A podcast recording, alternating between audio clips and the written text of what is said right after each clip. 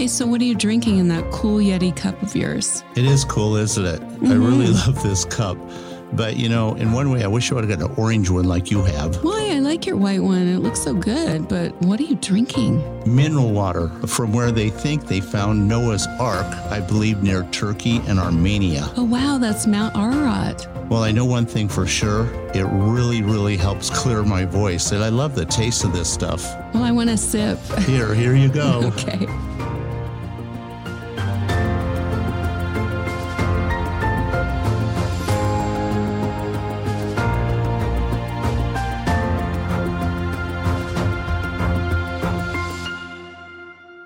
Everyone. And here we are celebrating what people love to do creatively by giving them a voice. I'm Rod Jones. And I'm Angie Jones. Welcome to the Thought Rope Podcast. We invite you to subscribe wherever you listen, and we're available virtually anywhere you listen to podcasts. And also, check us out on thoughtropepodcast.com. There you can listen to our episodes and find out a little bit more about what each guest, their background is, and some photos of them. And also, you can drop us a line. Yes, and we would love to hear from you. And don't be shy. You know, it's pretty easy to do. You just go to the contact us page Yeah. and give us your thoughts. We- love to hear what you have to say, your thoughts and ideas on the Thought Row podcast. Plus, we answer everybody. I mean, we're pretty good at that. So uh, don't be afraid to reach out to us. Yeah, absolutely. We won't ignore your email. Like when you send emails to some um, places, sometimes you don't get a reply back. But no, we actually reply back. And um, it's super easy on the contact form. All you have to do is put your email, type in your message, and hit send. It's really simple. Yeah, in fact, I think we responded to some people today. Yeah, we did. Okay, how about my favorite part, your weekly quote? Okay, this is a really great quote. And it's be brave, take risks. Nothing can substitute experience. And that's by Paulo Coelho. And I'm going to tell you a little bit about him because please once do. I got the quote, I wanted to find out more about him because I wasn't really like, it didn't gel at who it was. Tell us. Okay. He is a lyricist and a novelist who has become one of the most widely read authors in the world. And he's one of the most famous Latin Americans today. And his most celebrated novel is an international bestseller, The Alchemist, which has been translated into 80 languages and sold more than 65 million copies. It tells the story of a young shepherd on a spiritual journey to the Egyptian pyramids in search of treasure. You know what? He would be a perfect guest. He would. He'd he would be so guest, great. And I'm sure he would have much to say. And uh, our listeners would certainly learn by him as one of the most famous novelists. Yeah, that's that's quite a quite a lot of copies out there in the world. Yeah, and I, and I suspect his journey, his creative journey, must have been incredible. And I'm sure there was great days, and I'm sure there were difficult days. But he's really accomplished a lot. And I don't think there's too many authors out there that can that have the same. Well, that's quite yeah, that's quite a pedigree to have really Yeah, on, on your on your exciting. writings. And yes. I and I have you read the book? I have not read the book, but now it's on my list to read because uh, I don't know how it's escaped my radar, but it has. Well, I've certainly heard of the book, Mhm. and I did a little research on him, like you said, for this podcast. But now I want to read that book. Absolutely, yeah. So maybe we should start a book club. We can all read it and have a discussion on some social media somewhere. That could be fun. That could be kind of fun. Well, something to think about. So tell us on the contact page. Do you would you like to do that? And let us know. Yeah, we just need more work. Yeah, we just need more work to do. Right on. Yeah, really. okay, so now it's your turn, Rod. We're ready for Rod's motivational moments. Well, you know what? I'm going to pick up a little bit from your quote. And mine is it's best to pursue your dreams by following what your heart desires or what your heart desires most. Isn't that the truth, though? If you don't follow your heart desires, you're usually not really happy. You feel frustrated and you you want to always get to that point where you can do something you really enjoy. Well, as you know, we've discussed this before, Yeah. and that's that listen to that little still voice within you. And sometimes it's hard to tune into that voice, but it's well worth it because you discover so many interesting things about what you really feel about, what you care about, what's Mhm. important to you. And those could be uh, good guides as to what you may want to achieve in life. You know, maybe you want to go to Egypt and find your own treasure. No, you, that could be it. That could be it. But I know we live in a world filled with opportunities, so it's just a matter of identifying the ones that suit you the best. Yes, and uh, you know, I think that every creative person, a lot of times they don't like this word necessarily, or they don't want to think of themselves as being entrepreneurs. But every creative person is an entrepreneur, Mm-hmm. and as an entrepreneur, you're responsible for your own game. You're responsible for creating the business of selling your creativity, whether it be art or if you're a singer, a pianist, whatever that case may be. It's really important to identify yourself a little bit as an entrepreneur. You're a business person. And there's been books written about creative people not really embracing or understanding that side of the business, but be an entrepreneur, be excited. Well, also though, I think a lot of times creative people, that's the that's the word that they don't want to hear because they would rather be doing their craft, painting, singing, dancing, whatever it may be, writing. And to sit there and have to market yourself is another whole enchilada. Oh, and true. I think that they they just they just go, oh gosh, no, I don't want to do that. I want to do the things I like to do. And unfortunately, it comes with the territory. You have to do some marketing. Otherwise, people don't know about you. yeah, if they don't know about you, they certainly can't. And you uh, can't sell your work. Well, you can't sell it, it but more. they can't see it. They don't can't appreciate right. it. And there's some pretty incredible people out there that are pursuing their creative life and j- turning out some wonderful art Mhm. that people just aren't even seeing it because the people aren't out there marketing it, for lack of a better term. True. And you're not selling out when you do that, by the way. Nope, I don't That's- think you are. That is not a sellout. So, Yeah, and in this day and age, you can access information on any topic and use it to channel your thoughts on how you want to succeed in life, like understanding the aspect of marketing and letting people know about your uh, creativity. True. And then, I you know, as far as accessing info, I love YouTube. You can get so much information on there on a variety of things. Sometimes you have to look a little harder because some people's videos are not very comprehensive. But for the most part, you can find out a lot of information on there and also just on the internet itself. I think what people are afraid to do, and I'm become really good at this, is doing long tail search terms. You are so good at that, honestly. Instead of just say, you know, tell me about the color black, I'll write like two or three sentences. Sometimes I'll write a whole paragraph asking a question. right. And Google loves that. They the algorithms seek out every bit of information that you provide it. The more information you give, the more information you're going to get in return. That's so true. It's going to be closer to what you're actually asking. Yeah, you won't have to go through pages before you get to your answer. yeah, so like how do I make market it in detail. how do I market my art? But better yet, how do I market my creative landscape abstract art right. Be specific. that I do in California? There, there you go. That's really specific. That's a long tail, but they work. yeah. Well, see, like I'm I'm learning from you, even though I see what you do all the time.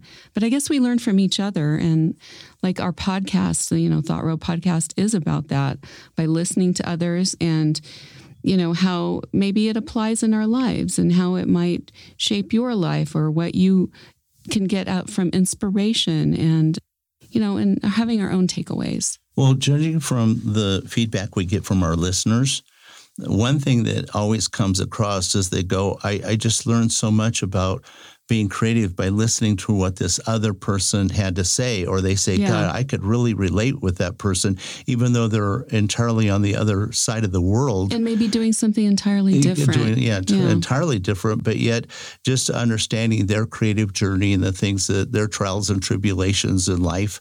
And, you know, we all learn from that. And we can learn from other people's experiences and maybe, just maybe, hopefully, not have to live some of them. Yeah, and I think people, when they express themselves sometimes uh, and they're telling their life experience, it's not because they're just so into themselves. It's really because they want to impart wisdom and not have you go through that, you know, crappy experience. And I think it's they're trying to be helpful when they do that. Yeah, they're very genuine. Yeah, I mean, very we're, genuine. we're very thankful to our guests. I mean, they're extremely genuine and very open about what they have to say. Yeah, and I think the one thing that we all have to be careful of, of course, is we can't model ourselves 100% off of someone else's life. And we need to stay true to ourselves, you know, adapt the information that's given, but, you know, make it work for you. Yeah, being true to yourself. I mean, we look at other people's successes and, you know, we all get a little maybe envious or saying, I wish I could do that, whatever. You should celebrate other people's successes because you will want them to celebrate yours when you have them. Be happy for others, but also celebrate your own successes. Even the teeny ones turn out to be major ones as you move forward in your career. And sometimes the teeny ones are just like the preheating to what is great to become. So Yeah. yeah, Yeah, don't don't push that point. aside as oh it's just a little of whatever, but you never know where it's going to lead. So oh, Wow, Angie, that's a good, that's a good point. yeah, But let's move on. Who's going to be our guest today? okay. Well, today we're going to be speaking with Natalie Herrera Pacheco. Herrera. You Yeah, I'm- rolled your R's I'm almost. trying. I don't, you know I lost the ability to roll my R's, and I'm hoping it'll come back. I know, for some reason it seems to have stuck with me. you know, from our initial conversations with Natalie, I'm so glad we're having her as a guest. And I might add, it's very interesting to listen to her. You know, yeah, I was particularly impressed by her philosophy and her creativity and especially her life's journey. And this is she's a great guest and I'm so excited that we're having her on today. Yeah, I think you guys are really going to enjoy this. So let's bring her on now. Yes.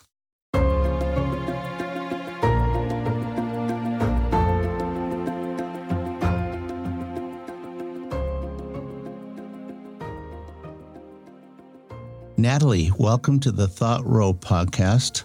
You know, we're always excited to have a guest that has lived their life so incredibly creatively like you have. Yes. Hi, Natalie. And yes, it's going to be an interesting interview for us and our listeners to hear your story.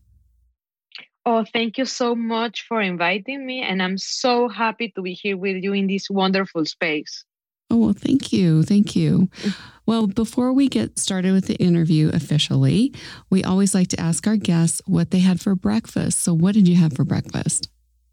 Well, I always have for breakfast exactly the same every single day, Uh-huh. which is oatmeal with some nuts, agave syrup, almond milk, blueberries, and coffee. Probably too much coffee, but No, that's every day. Yeah, Well, that's pretty healthy. That's pretty healthy for all the way yeah, around. that's that's my way to give some kind of sense to my day. yeah. Well, you know what? It gives you energy. You have blueberries for your vision. Yeah, your vision. So, um, very good. Yeah. Well, you know, after I want to talk a little bit about your website. After Angie and I had the opportunity to review your website, which I is pretty spectacular. I mean, you have a, a, It's really beautiful. a lot of information on there, your background, your history, and of course, a lot of your photographs. You, you've really accomplished quite a bit in your life, but I think we would like to know what was your child childhood like, and when did you first start kind of thinking about photography? Well, I did have a very nice childhood, I have to say. And uh, if I want to start from the beginning, I'll say that I am the youngest of 4 Mhm. and the difference between my brothers and I, my well, my sister, my two brothers and I, is like nine years. So fun story is that my mom went to the doctor to uh, to have uh, her tubes tied, Mhm. Mhm. and she couldn't because she was pregnant, and that was me. I was a mistake. Oh, but you're a good So- mistake. See? I think so. so because of by, by the time ultrasound was not like a big thing, yeah. they told her that I was a boy. Oh. And surprise again, I was a girl. and they didn't have a name for me. So I was the girl without a name from a long time until they got a name. But I it was like months without a name. Wow. So that that I think was like a, a fun story how that started. And neither my parents did art as profession, but they were and still are very, very creative. And Oh, I that's good. remember all the time looking at them fixing stuff and my mom creating dolls. The, she also did underwear, clothes to sell in order to have some extra money. Right. So I, I was always behind her chair drawing and she was up like creating stuff. And I feel like a, a, a great, I admire them, but mostly like my mom doing things from scratch. That's Yeah. something that was so nice to have in my daily life. That's so nice. Sure, that she would. She's uh, obviously very creative, Yeah. and you, as a, a young girl, You got to watch all this. you got to watch on, all that and learn and see what she was doing. Tell us more. Yeah. Yeah, and I think it was a real privilege to have her every day. And I know that was also for her a big sacrifice, but she was always there with her eyes on me and in, in my siblings. So I really know that that was a big opportunity.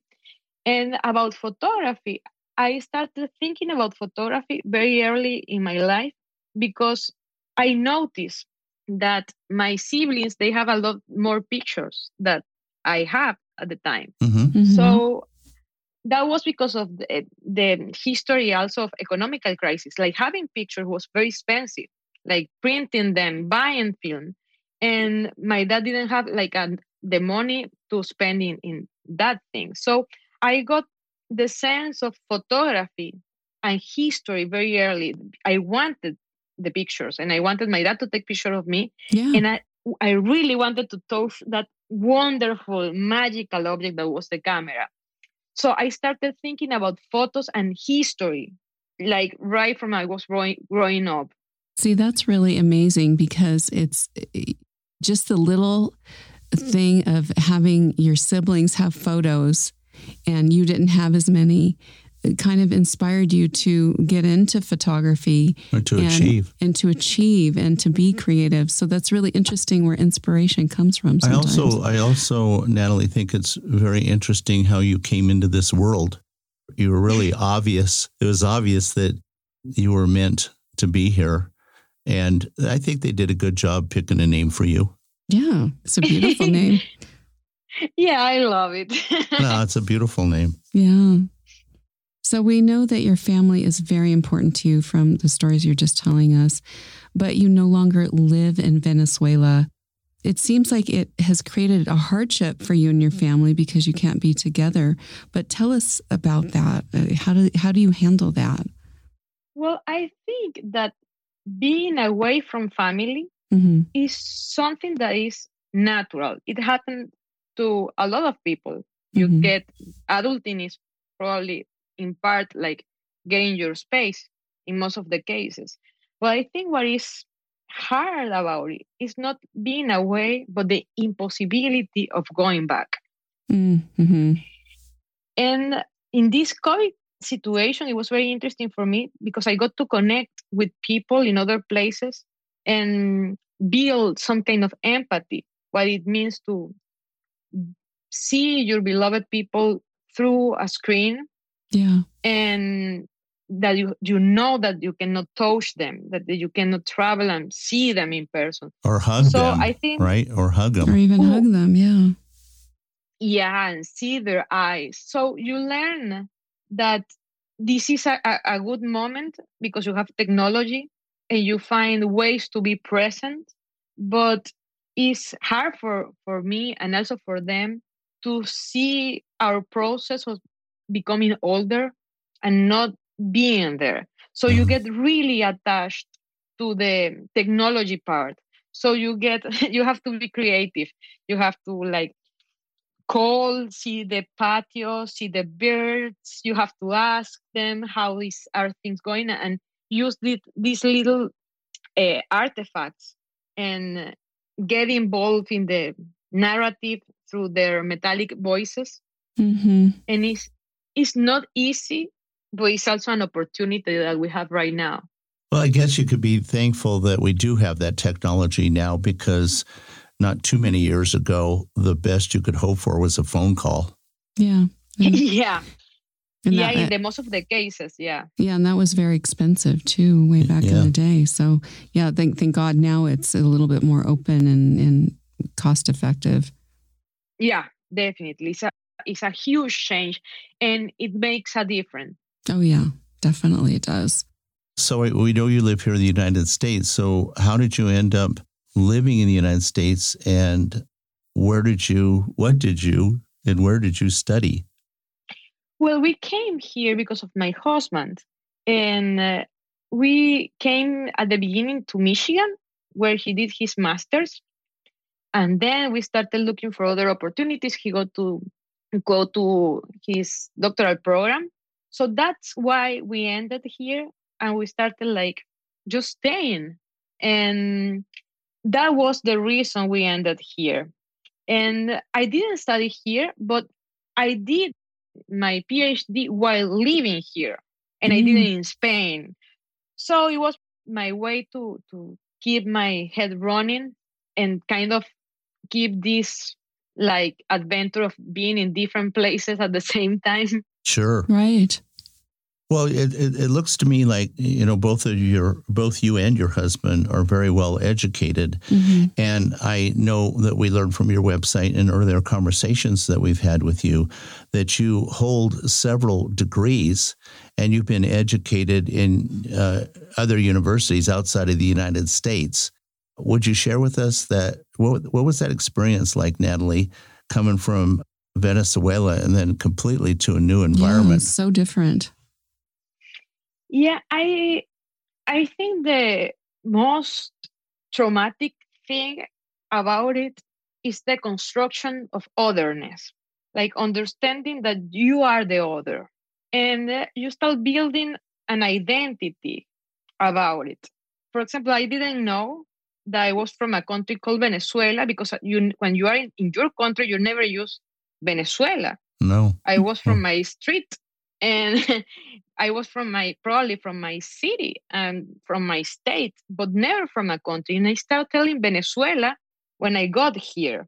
hmm So that construction of the, the, the a national identity was probably the the biggest effort, and I'm still working on it.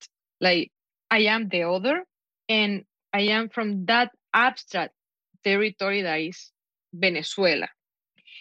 And also, it gave me a, a, the possibility, this situation of living in, in another country is like a pact, a deal that you have. So you have, yeah, the opportunity to create that identity, but you also learn like letting it go because you are embracing other other cultures. I like the way that Patti Smith, the poet and writer, she once speaking about New York, she said, New York formed me and New York deformed me.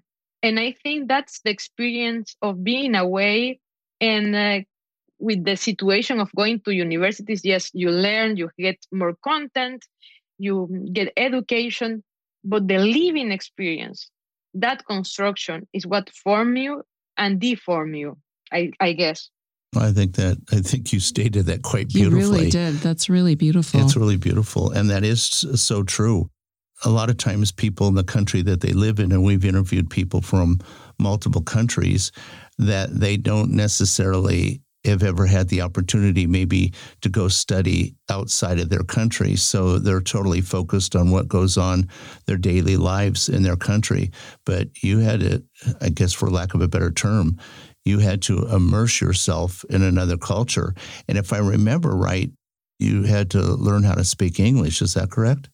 Yeah, yeah, that was part of the process. I didn't know even a single word in English, like different than hi or hello. So it was a a, a long process of creating a sentence to thinking about who am I, like everything, like creating everything. Oh, yeah. I mean, you have to think Angie can relate to that because yeah. she speaks Turkish. And then if she's thinking in Turkish, it's not like thinking in English. That's and she has different. to transfer it. Well, which I'm sure that you, when you think in your language, it's much different than, you know, when you express yourself eh, through English because sometimes the words are not there. Yeah, it's sometimes I feel like it's like a character. I, I am not still in the place where I feel natural. I think that I, I have to put like another skin in order to try to express myself in the way that I think I am in Spanish. But it's quite different and it's interesting also. It's like being um, an actor, I guess. Yeah, yeah. I think that's a really good analogy. That is because also, it, it, takes out maybe the pressure also of feeling like, oh, I can't do this because I don't know the words. Uh, you, you can just act like you know, and, and it'll happen you for live, you. I like that. Yeah, you live the life. Very cool. Uh, yeah, I like that a lot.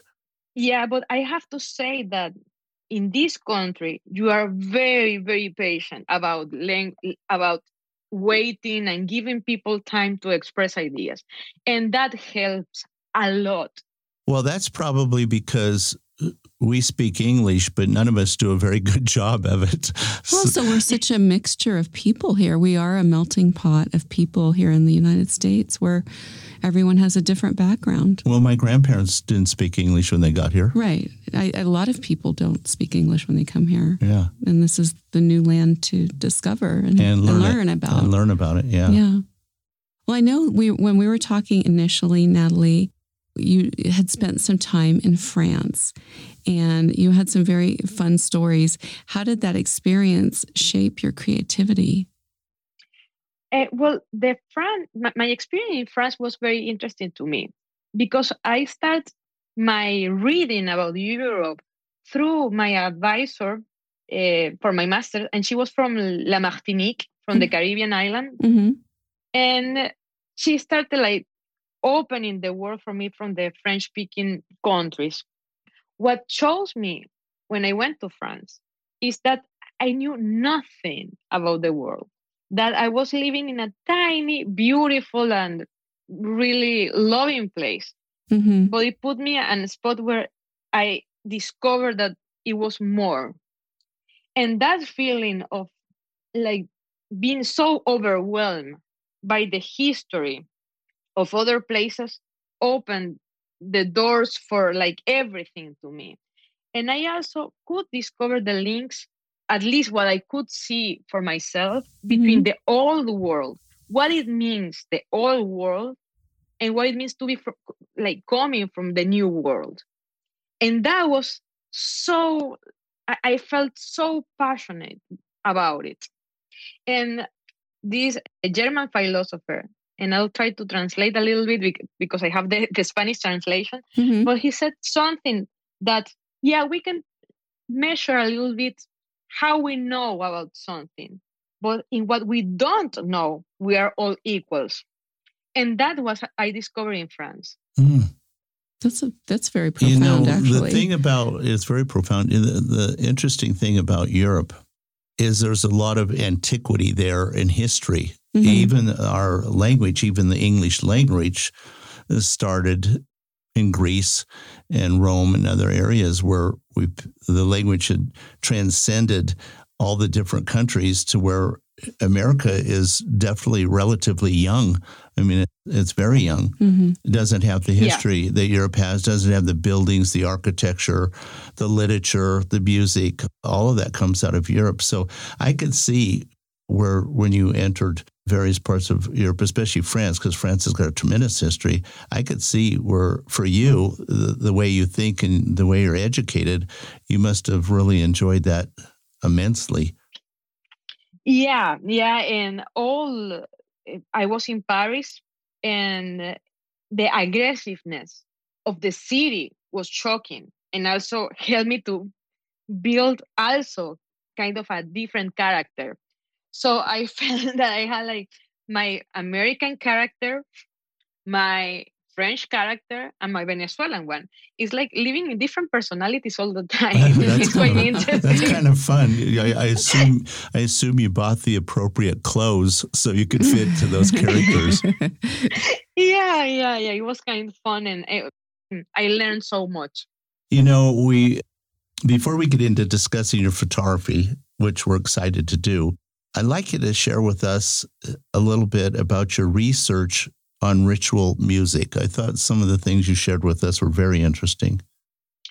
Well, I did during my education, I always try to link what I wanted or, or let's say a phenomenon to music because I used to play the cello for a long time. So I really wanted to keep the music in every part of my life. And I, well, I got married to a musician, so that's a good way to do it. Yeah, too. for sure. but I was interested in this ritual called uh, El Ritual de las Turas because it was uh, in the same region was, uh, where, where I was born. And it's um, a very interesting ritual because the region is, is isolated and they kept playing and dancing with these particular flutes that culturas they made by a kind of a bamboo piece. Mm-hmm. They also have other flutes that they made with uh, deer skulls. Oh my goodness. And also the maraca. So I wanted to see if music play an important role or what was the role in, in, of music in this community. And what I discovered is that in San Pedro de Maparari, which is the community, the important that the importance that you have in the community was related to your ability of playing or the role that you play in the ritual. Let's say the person that played the what they consider the best, they can consult that, that people about life, about decisions. And they are also the ones that get connected to their gods. So they become the philosophers then? Yeah, yeah. And also the, the medium between that sacred world and the normal life. That's very interesting. So like a shaman almost at that point. Exactly. Yeah. Yeah, and it's a it's a ritual that is uh, the the let's say the, the shape of the ritual is male. The male are the ones that can play the instruments, not women. Mm. And it's a circle ritual. So there is a center where they put their divinities. Some of them are Catholic saints, but also with different layers of meaning that are related to the indigenous world. Then the, the, the musicians play around this center, and then the woman can be around, like going in circles, like clockwise or the opposites. So that structure of the ritual was also the structure of the social dynamics. The most important people are the ones that can connect with that center, and that's the center of the world. And they use the ritual mostly for fertility or asking for things like health, like rain, like the river to have more water. And that was a big opportunity, an amazing opportunity for me to start thinking about the role of music in their society, but also in our societies. That's extremely interesting. That is so interesting. Now, how did you see yourself connecting with that on a, on a spiritual level? Well, because it's happening in the same region where I was born, mm-hmm. I feel that that's part of my life too. It's part of what the people that was first got to see and do in order to have a better life. And that's part of who am I. My mom remembers like people saying that they were going to the baile de las turas. Mm-hmm. So I'm connected to that uh, in in a historic level, but also in a deepest way. Yeah, you would be because you would feel the energy from your community and all those that were participating in it at all levels. Yeah, and it, it is fun because when I was there, and I still don't have kids, but at the time, the chief of the ritual always said to me like, "Oh, Natalie, you need to have kids. I'll start this prayer for you mm-hmm. because you need at, at, at, at least some of them." and I was, "Yeah, let's say let, let's do it. Let, let's see what happens. He's being helpful. I like it. Yeah. So sweet. You know i know that we wanted to talk a little bit about you as a writer what has mm-hmm. been your greatest experience and personal rewards as you write well writing for me is so important and i do it because i feel that i need it and I feel, and this sound, I know this sounds like very cliche. Well, I'm happy, really happy, if I get to share what I write with people I love. So that's probably the most important thing. If I get my dad to read what I what I'm writing, and if he gets to connect with that world, that's more than happy. I will be more than happy. But also something that happened with writing is a dichotomy in a way because it's a sense of freedom and a sense of control. So if I get to reach that level of freedom and control when I'm writing, that's very rewarding. That's something that I want to keep for me for the rest of my life. I think that's very special because all too often writers only think about their audience as a large group of people. But really, if you, I know I really feel good when my daughter reads the things I write, and I know Angie feels the same yeah. because our daughters, uh, our daughter knows us so well, and then she has an opportunity to see how we think in an entirely different realm. It's not like a parent, but it's like us saying things that we feel deeply inside that we don't typically express. So I could see where you're coming yeah. from on that, Natalie. That's pretty special. And I really like the analogy of having your dad read what you have written. Uh, I can see where that would be very special to you. Yeah. And at the end, it's all about connecting. Absolutely. That's what matters. If you get to connect, I think there are so reasons to continue doing it. Sure. Mm-hmm. You know, you hold several degrees, and one of them is in art history. And I was curious how that has impacted your creativity. Well, you know that I think I didn't know what it means to go for art history when I started. Mm-hmm. I knew that I wanted to go something related to humanities, but I didn't know what it means. And I knew about like the greatest artists and these books that show you the genius of the world. But something that impacted me was getting to know Venezuelan artists and Latin American artists because that's something that doesn't have like that the same impact in publications and magazines and media. So getting to know that you don't need to be that renaissance genius in order to create that the people to create is alive and doing it every day around you in your country in your continent.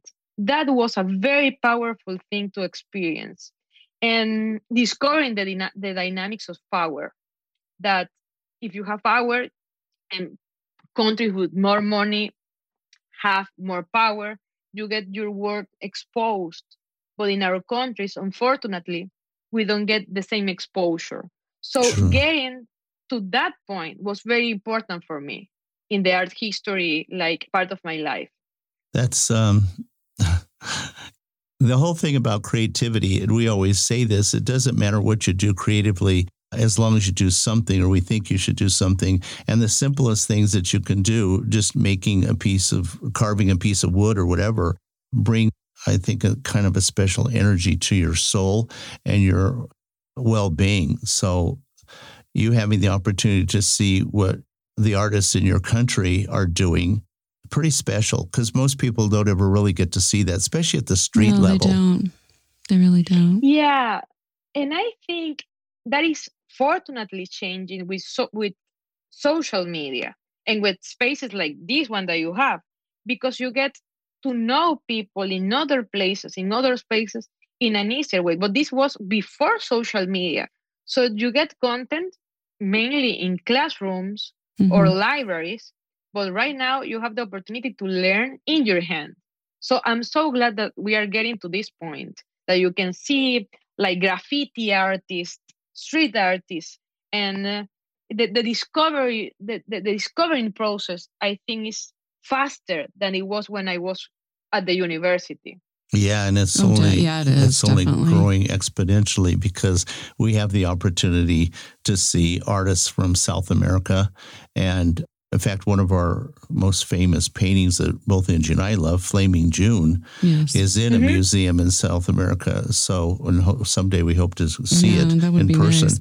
Th- That's So, you know, so true. And nowadays, with the way social media is, it's kind of nice because you can have instant exposure within seconds of posting something around the world and influence people and touch people inside.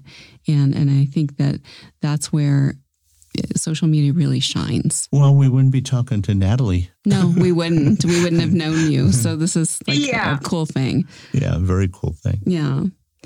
So, with all of your education and your life experiences, they seem to lead you to pursue photography. Can you share with us what were some of the challenges you faced, especially adapting your educational background to creating with a camera? I think that I didn't need to adapt my education to the image making Mhm. process because I think that's part of who am I or who I am. I don't know what is the correct way there, but I think what I did and what I'm still doing, my commitment to discovering or learning is something that is there Mhm. and is linked to all the possible activities that I do during my everyday. But I what what I learn about it is that you don't need to wait others to define you and what you do. You do and let's say you build your identity about doing stuff and you don't need others to tell you well you are a photographer or you are a, an artist. If you are taking pictures you are taking pictures and that that's enough. You don't need others to recognize what you are doing. So that's what i learned and probably what i uh, the path that i went through leaving my educational background and the taking the pictures Well, you're smart because the best thing, the best photographs are made by people that are actually out there taking pictures. And I notice every photographer has a tendency to photograph a particular subject that they find most rewarding to take photographs of. And I've noticed that you produce several images, street scenes, if you will.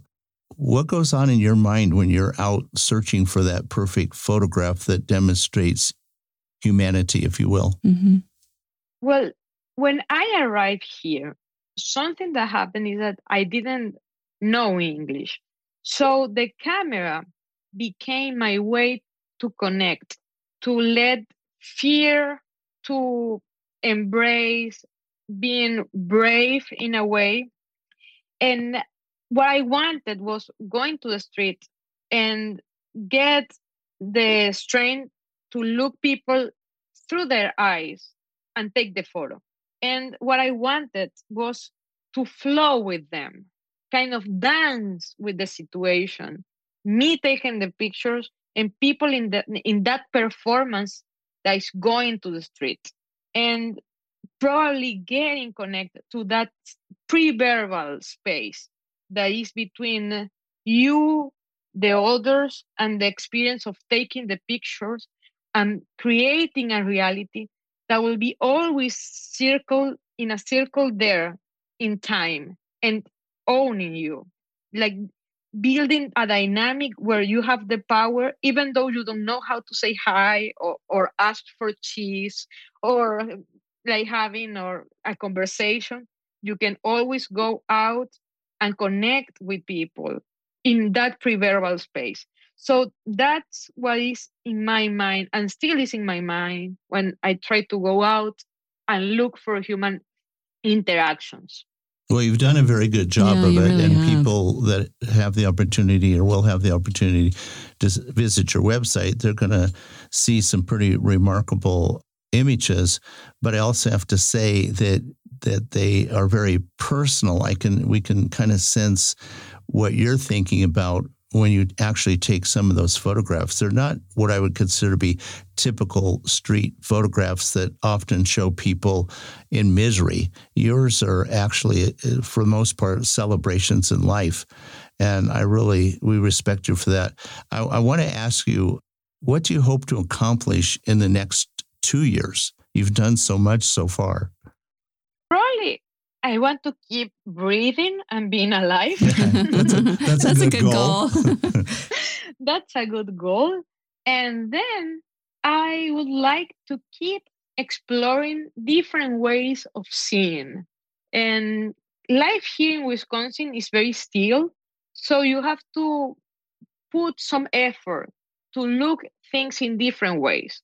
So in the next two years, probably I'll be exploring those ways, looking for ways to get amazed by the same corners or um, angles or buildings or human activity. That's what I want.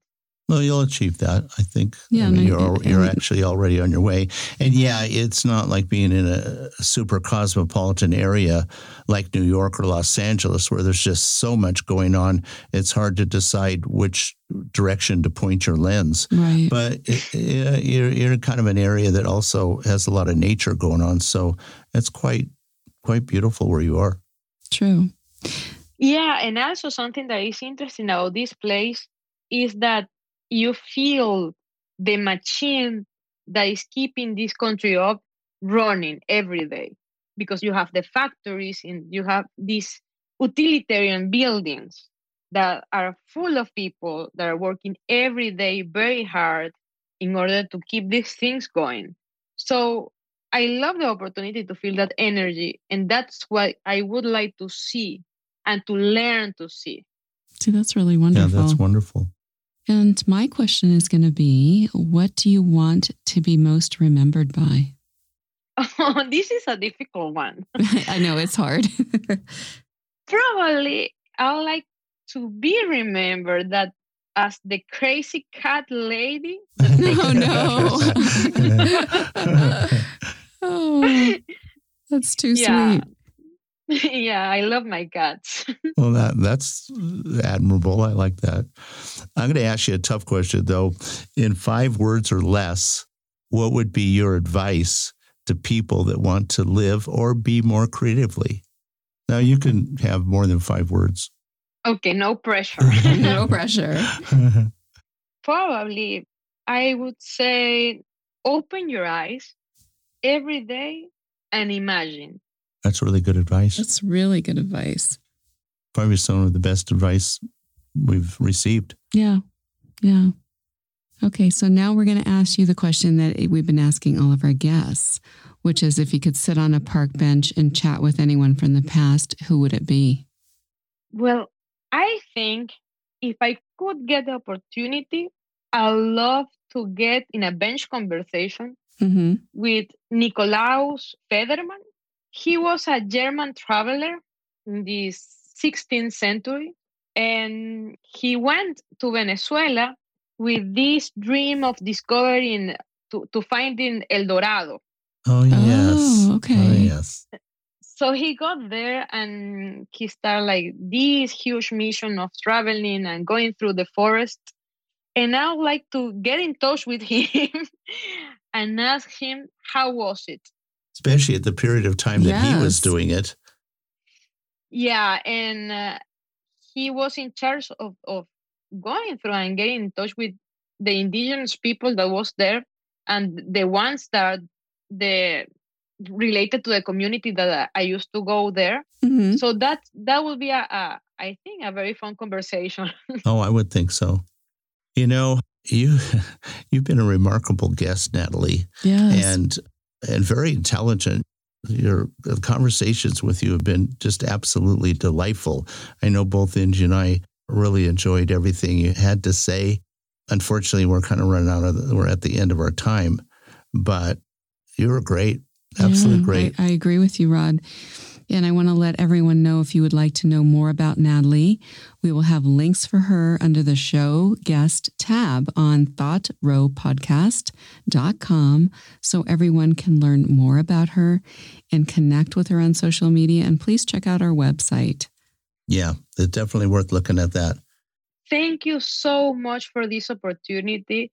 And this is amazing. And I love being in this space and having the opportunity to to have a conversation with amazing people like you. Thank you so oh, much. Thank you so much, Very Natalie. kind thing to say. Okay, well, I guess bye for now. Bye. Thank you so much. Uh-huh, bye bye. I'm really glad you tuned in today. We hope you enjoyed the thoughts and ideas we shared with you. We post a new podcast every week, so remember to subscribe wherever you listen to podcasts so you don't miss an episode. So it's bye for now from my husband Rod and I, wishing everyone a great day you.